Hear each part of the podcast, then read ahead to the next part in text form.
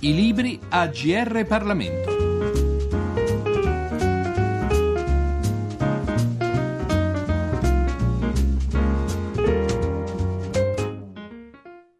Un saluto, un cordiale saluto a tutti coloro che sono all'ascolto della nostra rubrica da parte di Giorgio Cirillo. Il libro che presentiamo oggi, pubblicato da Rubbettino, è Il vantaggio delle libertà, sottotitolo Come costruire la società aperta in Italia. Ne sono autori Sebastiano Bavetta, docente di economia politica presso l'Università di Palermo, e Pietro Navarra, a sua volta docente di economia nel settore pubblico presso l'Ateneo di Messina, in cui ricopre anche la carica di rettore. Sentiamo dunque dal professor Bavetta come nasce e cosa ci comunica il saggio in questione. Anzitutto grazie per questo invito a partecipare a questo programma, è per me molto uh, stimolante, interessante poter eh, discutere ancora una volta del vantaggio delle libertà, che è un libro sul quale assieme al mio coautore Pietro Navarra abbiamo lavorato intensamente in questi ultimi mesi. Si tratta di un libro nel quale noi portiamo avanti una precisa proposta di eh, analisi eh, della libertà, che ha anche delle implicazioni di natura politica che a nostro giudizio sono rilevanti, in particolare in questo momento che è attraversa il nostro paese, che è un momento di, di grossa difficoltà. Io per poter ehm, illustrare in maniera chiara ehm,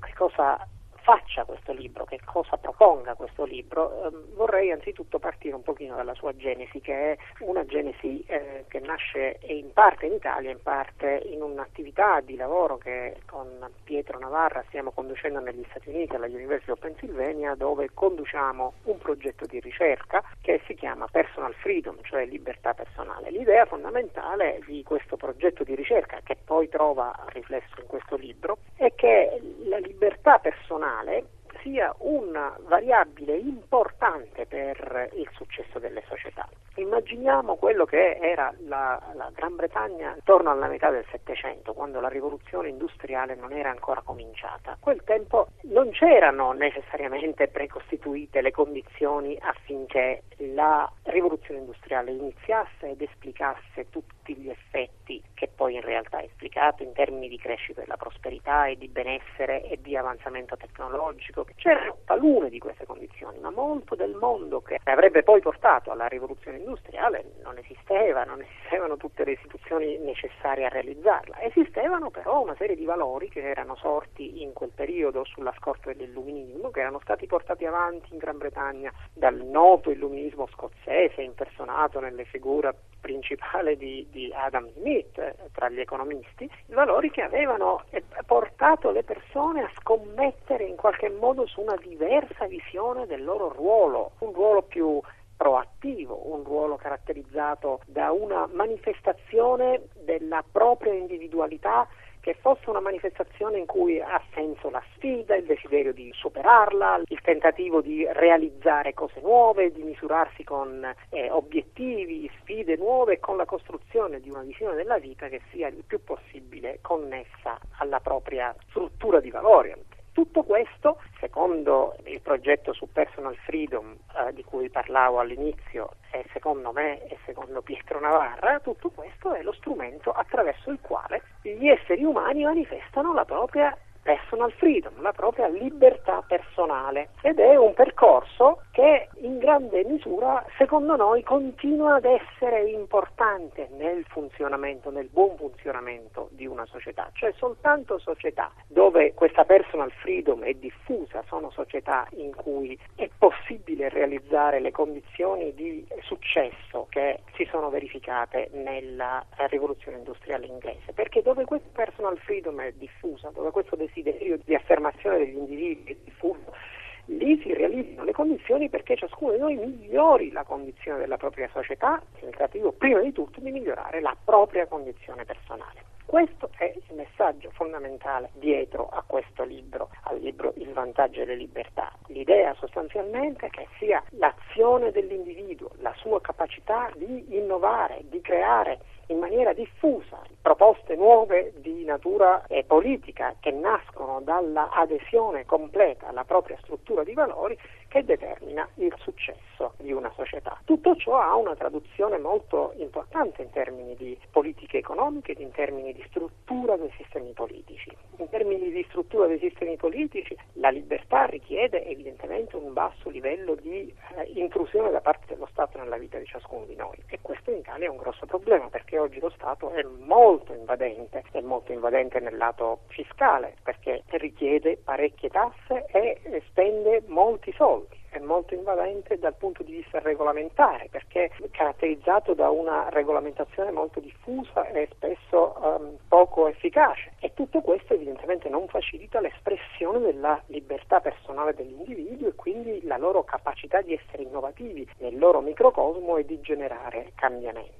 E richiede anche una certa quantità di risorse che sono create molto spesso attraverso la formazione, l'educazione, l'istruzione degli individui, e in questo senso l'Italia è un tantino in ritardo, perché eh, se la confrontiamo con i risultati, per esempio attraverso i test PISA di studenti di altri paesi, la media dei risultati italiani non sempre è alla stessa altezza, soprattutto nelle materie scientifiche. Quindi occorre un lavoro importante di riduzione del peso dello Stato e di creazione delle condizioni affinché il livello di istruzione, il livello di manifestazione delle opportunità cresca, perché si possa affermare anche da noi la libertà personale. Il libro infine fa notare che dove si afferma questa libertà personale si generano tutta una serie di effetti positivi sul funzionamento della società e sulla performance economica, e queste eh, osservazioni vengono realizzate attraverso misurazioni precise sia del livello di libertà personale sia delle variabili su cui questa ha effettivamente una efficacia. Faccio alcuni esempi: dove c'è un più alto livello di personal freedom, dove c'è un alto livello di libertà libertà come manifestazione della propria individualità, noi osserviamo che è minore per esempio la conflittualità tra gli individui, che è minore il grado di ingerenza da parte dello Stato, è maggiore il desiderio di un basso intervento statale, è più eh, elevato il livello di fiducia tra le persone, e tutto questo ha degli effetti positivi sulla performance della società. Ancora, l'imprenditorialità è più diffusa dove c'è un più alto grado di libertà personale, anche questo evidentemente ha un effetto positivo sul grado di prosperità del paese. La cosa interessante è che queste misure sono indicative delle performance italiane divise per regione, e si nota molto bene in questo libro come all'interno del nostro paese talune regioni, normalmente quelle del nord e del nord-est in particolare, tendono ad avere più alti livelli di libertà personale e performance, e performance migliori. Quindi un'ulteriore conseguenza di politica economica è legata all'esigenza ancora più marcata nel nostro paese di una riduzione dello Stato nelle aree del Mezzogiorno e di una maggiore costruzione di opportunità, non in termini di trasferimenti di risorse, ma in termini di costruzione di infrastrutture che servono a creare capitale umano, che sono le uniche che possono aumentare la libertà personale anche delle regioni meridionali. Si è dunque parlato di una rivoluzione industriale che in Gran Bretagna ha generato anche una rivoluzione culturale, o che addirittura è scaturita da una rivoluzione culturale. Si è citato a proposito Adam Smith, e poi ovviamente ne è nata anche una rivoluzione politica, un cambiamento di rotta. Non più il sovrano in quel caso o lo Stato al centro della società, ma l'individuo. Tale rivoluzione, quella culturale si intende, sembra aver attecchito più nei paesi anglosassoni che in quelli europei, in particolare nel nostro. Approfondiamo questo particolare aspetto del problema leggendo un significativo brano dal libro che stiamo presentando. Se avete mai avuto occasione di fare un viaggio negli Stati Uniti, sapete che fino a qualche anno fa, prima di atterrare, il personale di bordo distribuiva ai passeggeri due moduli da compilare e consegnare al controllo passaporti. In uno dei due moduli si chiedevano, oltre alle vostre generalità e ad alcune informazioni sul soggiorno, una serie di domande che lasciavano supporre di essere dietro una candid camera. È mai stato coinvolto nel traffico di stupefacenti? Sta cercando di entrare negli Stati Uniti per partecipare ad attività immorali o criminali? è stato in passato o è ora coinvolto in attività di spionaggio o sabotaggio o in azioni terroristiche o in genocidi? Oppure, tra il millenovecentotrentatré e il millenovecentoquarantacinque è stato coinvolto in alcun modo nelle persecuzioni intraprese dalla Germania nazista o dai suoi alleati? È lecito chiedersi se un individuo razionale coinvolto nel traffico di stupefacenti risponderebbe affermativamente alla relativa domanda inclusa nel modulo, oppure se qualcuno sia pronto ad affermare che sta entrando negli Stati Uniti per partecipare ad attività criminali o che sia stato in passato coinvolto in azioni di sabotaggio o di tipo terroristico. Ci aspetteremmo che in tutti questi casi un'ammissione di colpa sarebbe estremamente rara. Ma allora perché porre questo genere di domande? Non è ingenuo pensare che nessuno, posto di fronte a quelle domande, possa mentire? Ciò che ai nostri occhi smaliziati potrebbe passare per ingenuità è un tratto culturale americano che caratterizza tutti i rapporti interpersonali che noi italiani stentiamo a comprendere. Questo tratto culturale, che ha importanti riflessi sul sistema economico, si chiama fiducia. In un rapporto personale la fiducia è il mattone costitutivo di qualsivoglia relazione. La menzogna, proprio perché tradisce questa fiducia, mina la base stessa del rapporto. Mentire vuol dire ingannare e tradire la fiducia del tuo vicino, del tuo conoscente, se sei un uomo pubblico, di colui che personalmente ti ha affidato la delega a operare in sua vece. Questo atteggiamento, che nasce da una visione etica del rapporto tra i cittadini e lo Stato, influenza tutti i comportamenti degli individui nella società. Quali sono le conseguenze di questa differenza culturale tra l'Italia, in cui i rapporti interpersonali sono spesso fondati sul calcolo e l'opportunità,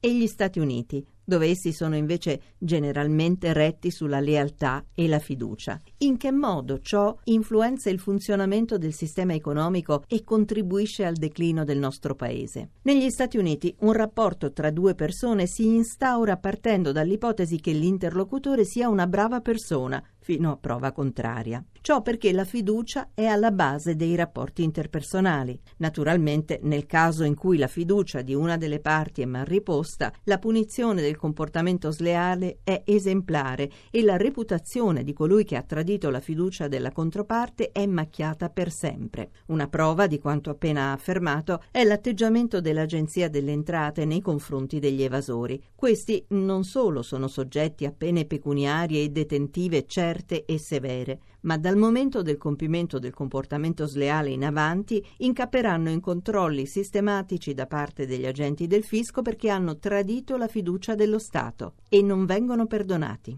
In Italia ragioniamo esattamente al contrario. Un rapporto tra due persone si instaura partendo dall'ipotesi che uno dei due voglia fregare l'altro. L'interlocutore è considerato una cattiva persona, fino a prova contraria. Pertanto è necessario porre in essere una serie di meccanismi che evitino alla nostra natura di opportunisti di potersi manifestare e, quindi, impediscano a ciascuno di noi di mettere in essere il comportamento sleale. Questi meccanismi sono costituiti da un insieme infinito di regole, norme e codici di comportamento da osservare. Tuttavia, se dovessimo comportarci slealmente perché, per esempio, imbrogliamo un nostro cliente con il quale firmiamo un contratto o al quale vendiamo una merce scaduta o non paghiamo le tasse, difficilmente verremo puniti. Nonostante l'esistenza di un'infinità di norme, codici e regole varie, è probabile che riusciremo a sfuggire alla sanzione prevista per il nostro comportamento scorretto. In fondo, è la natura di opportunisti che ci accomuna a tutti coloro che ci circondano che ci ha portato a tradire la fiducia del prossimo. Pertanto, perché dovremmo essere puniti?